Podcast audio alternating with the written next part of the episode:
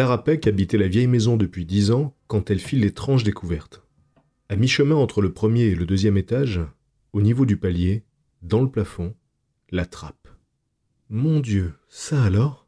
Elle s'immobilisa sur le palier, ébahie, doutant de la véracité de ce qu'elle apercevait.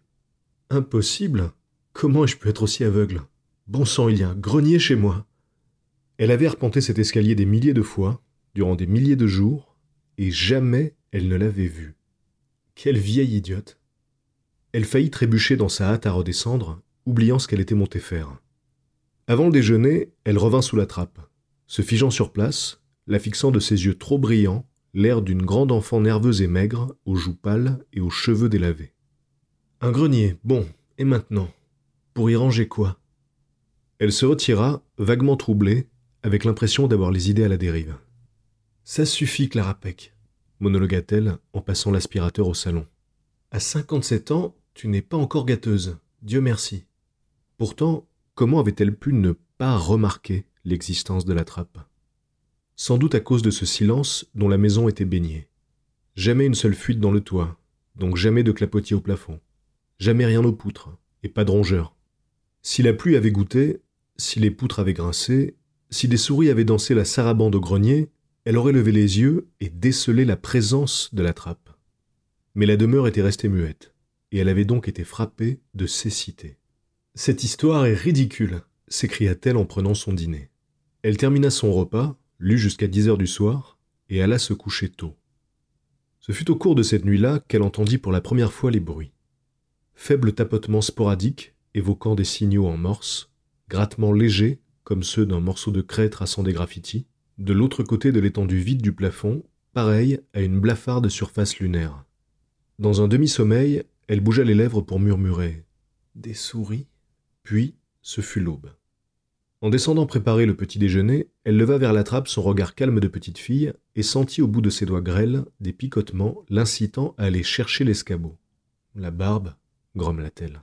Je ne vais pas perdre mon temps à fouiner dans un grenier vide. La semaine prochaine, peut-être. Pendant les trois jours qui suivirent, la trappe devint invisible. C'est-à-dire qu'elle oublia de la regarder. Donc, c'était comme si elle n'existait pas. Mais sur le coup de minuit, la troisième nuit, elle perçut de nouveau les trottinements de souris ou autres bruits d'origine inconnue, égratignant le plafond de sa chambre comme de petits fantômes légers sur la face cachée de la lune. Elle écarta cette pensée incongrue pour imaginer des fleurs d'amarante séchées ou bien des graines de pissenlit, ou encore de la simple poussière voltigeant sous l'effet d'un courant d'air dans les combles. Elle songeait à se rendormir, mais cette intention ne rentra pas dans le domaine des faits.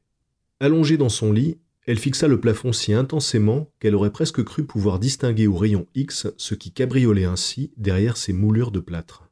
Un cirque de puces savantes Une tribu de souris nomades ayant fui une maison voisine Plusieurs avaient été mises récemment en état de siège par les dératiseurs, qui en avaient bloqué toutes les issues afin d'éliminer toutes les forces de vie secrètes qui habitaient les lieux. Les formes de vie en question avaient dû faire leur bagage pour aller se trouver un autre refuge, et le grenier de la maison de Clara Peck leur avait offert l'abri convoité. Alors qu'elle gardait les yeux en l'air, les bruits recommencèrent. Ils se structuraient, s'organisaient en motifs, comme si de longues griffes parcouraient d'un bout à l'autre le plancher du grenier clos en le grattant avec insistance. Clara Peck retint son souffle. Le va-et-vient se fit plus intense. Les raclements ténus se déplaçaient pour se concentrer vers une zone située au-dessus de la porte de sa chambre et un peu plus loin. Comme si les minuscules animaux qui s'agitaient essayaient de se frayer un chemin vers une autre porte secrète, là-haut, à la recherche d'une sortie. Lentement, Clara Peck se redressa pour s'asseoir au bord du lit. Lentement, elle se mit debout et transféra son poids sur le parquet, en évitant de le faire craquer. Tout aussi lentement, elle alla ouvrir la porte. Elle glissa un regard dans le couloir, baigné par l'éclat froid de la pleine lune, qui filtrait par la fenêtre du palier pour lui montrer la trappe. À cet instant, comme activé par la chaleur de sa présence, les petits bruits de pas s'amassèrent précipitamment, se rassemblant autour de l'abattant même de la trappe. Seigneur, se dit Clara Peck, ils m'entendent.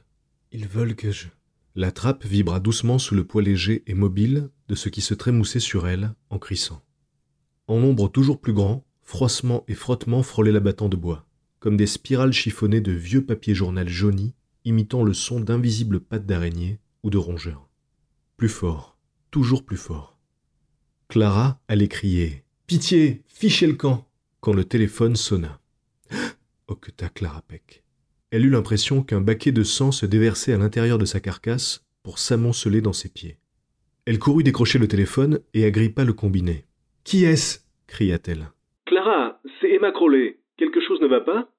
Mon Dieu s'égosilla Clara. Tu m'as flanqué une de ces frousses. Enfin, Emma, pourquoi appelles-tu à une heure pareille?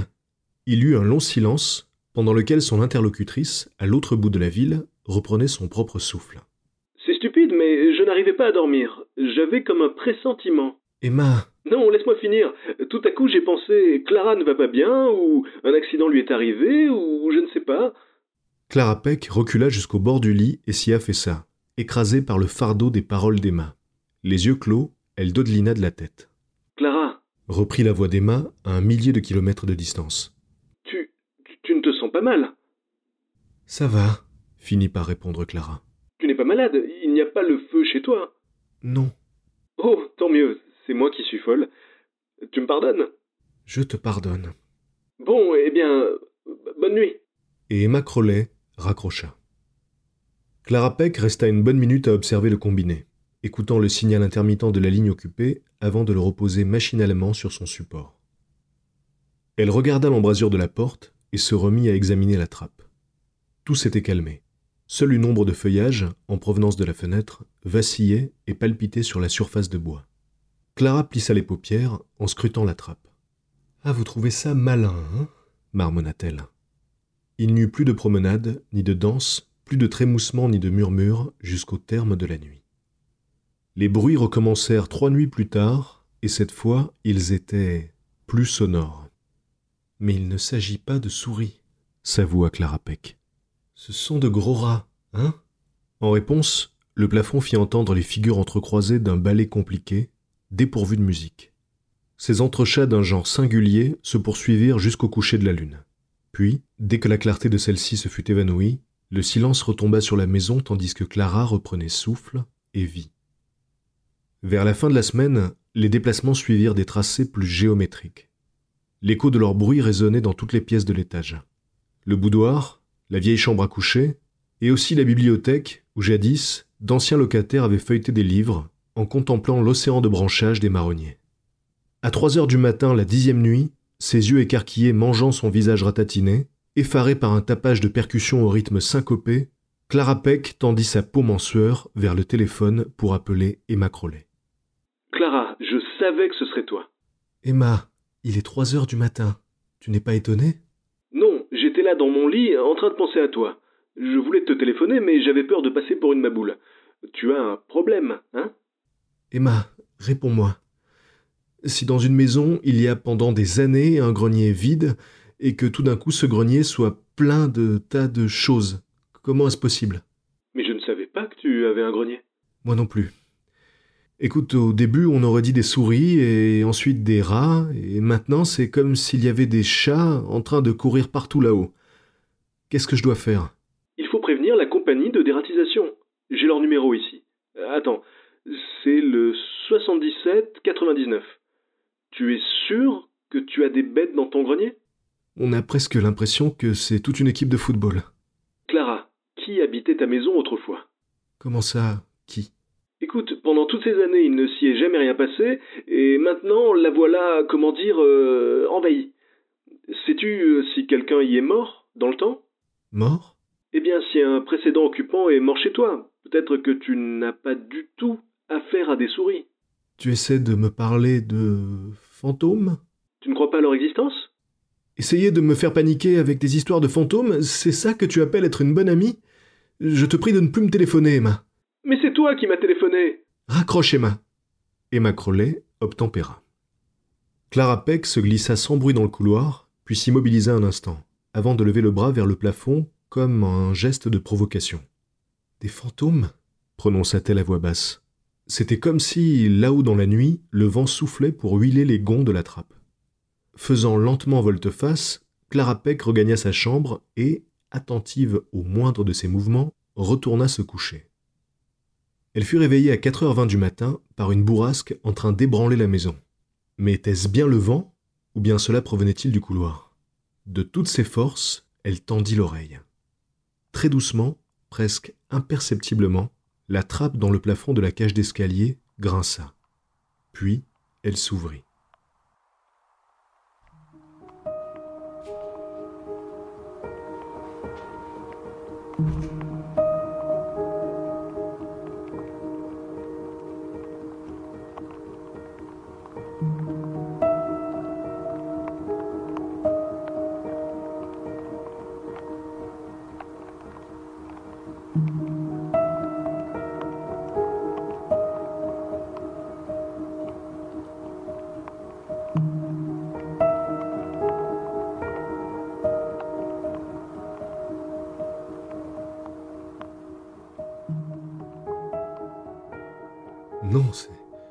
Impossible, songea-t-elle.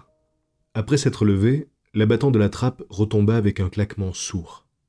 Il faut que j'aille voir ce qu'il en est, se dit-elle. Non Elle bondit hors du lit, alla fermer la porte à clé et revint en hâte sous les draps. Allô, la compagnie de dératisation? articula-t-elle machinalement, la voix étouffée par les couvertures. Hébétée par le manque de sommeil à six heures du matin, elle s'engagea dans l'escalier sans lever la tête fuyant la vision du maudit plafond. Au milieu des marches, pourtant, elle se retourna, eut un sursaut et se mit à rire. Quel imbécile proféra-t-elle, car la trappe était bel et bien fermée. Deux heures plus tard, alors que l'éclat du soleil matinal chassait les relents de la nuit, elle n'en décida pas moins de téléphoner au dératiseur. Il était midi quand la camionnette d'inspection de la compagnie de dératisation s'arrêta devant chez Clara Peck. Le jeune technicien qui en sortit, un certain monsieur Timmons, se propulsa nonchalamment vers la maison avec un air de dédain insolent. On jugeait à son allure blasée que plus personne n'avait rien à lui apprendre concernant les rongeurs, les termites, les vieilles filles vivant seules et les bruits nocturnes bizarres. Il s'avançait en jetant sur le monde l'œil conquérant du torero pénétrant dans l'arène, ou de l'homme à femme allumant sa cigarette, le dos tourné à la pauvre créature au lit avec lui. Il appuya sur le bouton de la sonnette comme l'archange envoyé par le Seigneur. Après lui avoir ouvert, Clara faillit lui claquer la porte au nez, outrée de sa façon de la toiser comme pour lire au plus profond de ses pensées. Il avait le sourire béat d'un alcoolique, mais c'était sa haute opinion de lui-même qui l'enivrait. Il n'y avait qu'une seule attitude à adopter. Ne restez pas planté là cria-t-elle. Rendez-vous utile. Elle tourna les talons pour ne pas voir son expression indignée. Puis elle lança un regard derrière elle pour vérifier si elle avait obtenu l'effet escompté. Bien peu de femmes avaient dû lui parler sur ce ton. Il semblait absorbé par la contemplation de la porte. Ensuite, comme attiré par la curiosité, il en franchit le seuil. Par ici, indiqua Clara. Elle le précéda dans le vestibule en se pavanant, puis le fit monter jusqu'au palier où elle avait placé un escabeau métallique. Elle dressa la main en désignant le plafond de l'index. Au-dessus, il y a un grenier. Allez voir ce qui peut expliquer tout ce boucan. Et ne gonflez pas la facture quand vous aurez fini. Essuyez-vous les pieds avant de redescendre. J'ai des courses à faire, j'espère pouvoir vous faire confiance pour ne pas chaparder en mon absence. À chaque estocade qu'elle lui portait, elle voyait sa suffisance se lézarder. Il avait le visage empourpré, les yeux brillants. Avant qu'il ait eu le temps d'ouvrir la bouche, elle avait rebroussé chemin jusqu'au bas des marches pour enfiler un manteau léger. Vous savez reconnaître les bruits provoqués par des souris dans un grenier? questionna-t-elle en le fixant par-dessus son épaule. Et comment, ma petite dame? C'est mon boulot lâcha-t-il. Surveillez votre langage. Et si ce sont des rats, vous saurez les identifier? Il peut s'agir de rats ou d'autres bêtes encore plus grosses. Qu'est-ce qu'il y a de plus gros que des rats dans un grenier? Vous n'auriez pas des ratons laveurs par ici Mais comment des animaux pareils auraient-ils pu entrer? C'est vous qui habitez la maison, ma petite dame, vous devez bien être au courant. Je. Leur conversation s'arrêta net, car un bruit se faisait entendre là-haut. Juste un soupçon de bruit tout d'abord, puis un frottement, enfin un martèlement. Quelque chose bougeait dans le grenier. Monsieur Timmons plissa les yeux en les levant vers la trappe. Tiens, grogna-t-il. Clara Peck eut un hochement de tête satisfait, enfila ses gants, ajusta son chapeau en s'observant dans une glace. On dirait. gloussa M. Timmons. Quoi? Il n'y a pas eu le capitaine d'un bateau qui vivait ici autrefois? demanda-t-il enfin. Le bruit augmentait de puissance. La maison entière semblait geindre et vibrer sous l'effet d'une masse pesante se déplaçant de part et d'autre sous les combles. M. Timmons avait fermé les yeux pour mieux écouter. C'est comme euh, une cargaison, avança-t-il. Une cargaison à fond de cale qui remue en glissant quand le bateau penche d'un côté. Il éclata d'un petit rire et rouvrit les yeux. Ou alors, euh, vous auriez pas eu une espèce de serre avec des plantes à croissance accélérée? Un sourire flottait sur ses lèvres, tandis qu'il examinait le plafond. Des plantes carnivores, bien sûr, ricana-t-il. Ou bien j'ai une autre idée. Euh, un énorme baquet plein de levure de bière en train de se répandre partout, en échappant à tout contrôle. J'ai entendu parler comme ça d'un mec qui s'était mis à produire de la levure de bière dans son grenier. Et un jour, devinez ce qui est arrivé? Furieuse de ses fines plaisanteries, Clara Peck vitupéra. Je reviens dans une heure, vous avez intérêt à ne pas lambiner. Elle quitta les lieux en claquant la porte d'entrée, non sans avoir surveillé une dernière fois le dératiseur. Ce crétin, après avoir haussé les épaules avec un geste fataliste des mains, avait entrepris d'escalader les degrés de l'escabeau. Quand Clara Peck revint à pied une heure plus tard, la camionnette de la compagnie de terratisation était toujours garée le long du trottoir. Même pas fichu d'avoir terminé. Encore un petit rigolo qui se moque du monde. Elle s'arrêta pour guetter la maison. Un silence total y régnait. Ce n'est pas normal, soupira-t-elle. Elle appela. Monsieur Timmons? Puis elle alla ouvrir la porte. Il y a quelqu'un? Elle entra chez elle dans un silence pareil à celui d'autrefois, avant le temps des souris transformées en rats, eux-mêmes changés en autres bêtes plus grosses, dansant la farandole dans l'ombre du grenier. Un silence aux émanations presque suffocantes. Elle fit halte au bas des marches en vacillant, son sac d'épicerie serré dans les bras, comme un jeune enfant mort. Monsieur Timmons? La maison était d'un calme absolu. L'escabeau se trouvait toujours sur le palier, mais la trappe était refermée. Bon, il est donc évident qu'il n'est pas là-haut. Il ne se serait pas bouclé après avoir grimpé. Cet imbécile a dû partir. Elle se détourna en fronçant les sourcils pour inspecter la camionnette rangée dehors. Elle est en panne, je suppose. Il est allé chercher de l'aide. Elle posa son sac à provisions dans la cuisine et pour la première fois depuis des années, sans trop savoir pourquoi, alluma une cigarette. Après l'avoir fumée, elle en alluma une autre, puis se mit à préparer bruyamment son déjeuner entrechoquant la vaisselle et les ustensiles et ouvrant tout un tas de boîtes de conserve. La maison écouta ce remue-ménage sans faire preuve de la moindre réaction. À deux heures de l'après-midi, le silence lui pesait sur les épaules comme un linceul. Elle rappela la compagnie de dératisation. Le patron de l'entreprise arriva en personne, une demi-heure plus tard, à moto, pour emmener le véhicule abandonné. Portant la main à sa casquette, il entra faire un brin de causette avec Clara Peck, tout en passant en revue du coin de l'œil les pièces vides engoncées de silence. Ne vous tracassez pas, madame, énonça-t-il enfin. Charlie était un peu porté sur la boisson ces derniers temps. Dès que je le revois, il se fera virer. Mais il était venu ici faire quoi? En disant ces mots, il scrutait l'escabeau sur le palier. Oh se hâta de répondre Clara Peck. Il s'agissait simplement d'un contrôle. Bon, je, viendrai m'occuper de ça demain, déclara le patron. Après son départ, Clara Peck monta lentement l'escalier et leva la tête vers le plafond en observant la trappe. Lui non plus, il ne t'a pas vu, murmura-t-elle. Il n'y eut pas un frémissement, pas un trottinement de souris dans le grenier. Elle était comme pétrifiée sur place, malgré la lumière du soleil qu'elle sentait palpiter derrière elle. Pourquoi? s'interrogea-t-elle. Pourquoi ai-je menti Eh bien, après tout, la trappe est bien fermée, n'est-ce pas Et je me demande pourquoi, pensa-t-elle. Mais je ne veux plus faire aller quelqu'un dans ce grenier, plus jamais. C'est vraiment absurde, non? C'est vraiment bizarre. Elle prit son dîner tôt, se tenant aux aguets. En lavant sa vaisselle, elle continuait d'être sur le qui-vive. Elle se mit au lit à dix heures, mais dans la vieille chambre de bonne du rez-de-chaussée, inutilisée depuis de longues années. Pourquoi avoir choisi de dormir dans cette pièce? Elle l'ignorait. Elle l'avait décidé comme ça. Incapable de trouver le sommeil, elle demeura étendue dans le noir, les tympans douloureux, les tempes battantes. Aussi rigide sous le drap qu'une sculpture de pierre tombale, elle attendait. Aux environs de minuit, un coup de vent subit agita un entrelac d'ombre de feuillage sur son couvre-lit. Les poutres de la maison tremblèrent. Elle souleva sa tête de l'oreiller. Des chuintements doucereux filtraient du grenier. Elle redressa le buste. Les bruits s'intensifiaient, comme si une grosse masse animale informe rôdait dans les ténèbres du grenier. Elle se plaça sur le rebord du lit, les pieds posés par terre, les yeux baissés. Les bruits se succédaient, par-ci, piétinement précipité de lapins en train de détaler, par-là, battement ralenti et pesant d'un énorme cœur.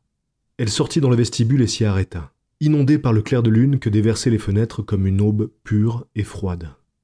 Empoignant la rampe, elle monta furtivement les marches. Arrivée au palier, elle toucha l'escabeau, puis leva les yeux. Elle battit des paupières. Son cœur tressauta et se contracta. Car sous son regard, avec une grande lenteur, la trappe remontait comme si elle s'enfonçait à l'envers dans le plafond. Elle s'ouvrit, révélant un carré noirâtre en attente, pareil à un puits de mine sans fin dirigé vers le haut. J'en ai assez cria-t-elle. Elle dévala l'escalier jusqu'à la cuisine et en revint comme une tornade, munie d'un marteau et de clous, avant de grimper rageusement sur l'escabeau. Je ne veux plus croire à toutes ces âneries. C'est fini, vous entendez? Arrêtez Au sommet de l'escabeau, elle dut se hausser sur la pointe des pieds pour atteindre le grenier, un bras tendu fendant l'obscurité dense de ce dernier, d'où il résultait que sa tête devait s'y engager à moitié. Allons-y, fit-elle. À ce moment précis où elle passait la tête par l'ouverture en cherchant la trappe à tâtons, une chose aussi rapide qu'étonnante survint. Comme si quelque chose lui attrapait la tête, comme si elle était un bouchon éjecté du goulot d'une bouteille, son corps tout entier, bras et jambes étirés, fut happé à la verticale dans le grenier. Comme une marionnette au fil actionné avec violence par une force invisible, elle s'envola vers les cintres d'une scène imaginaire. Le mouvement fut si brutal que ses chaussons restèrent abandonnés sur l'escabeau, à l'endroit où ses pieds s'étaient posés. Dans l'instant qui suivit, il n'y eut pas de cri, pas même un halètement. Juste un long silence de dix secondes, comme quand on cesse de respirer. Puis, sans aucune cause apparente, la trappe se rabattit et se ferma. En raison de la nature particulière du silence dont la vieille maison était imprégnée, plus personne ne s'avisa jamais de la présence de la trappe. Jusqu'au jour où les locataires suivants furent depuis dix ans les occupants des lieux.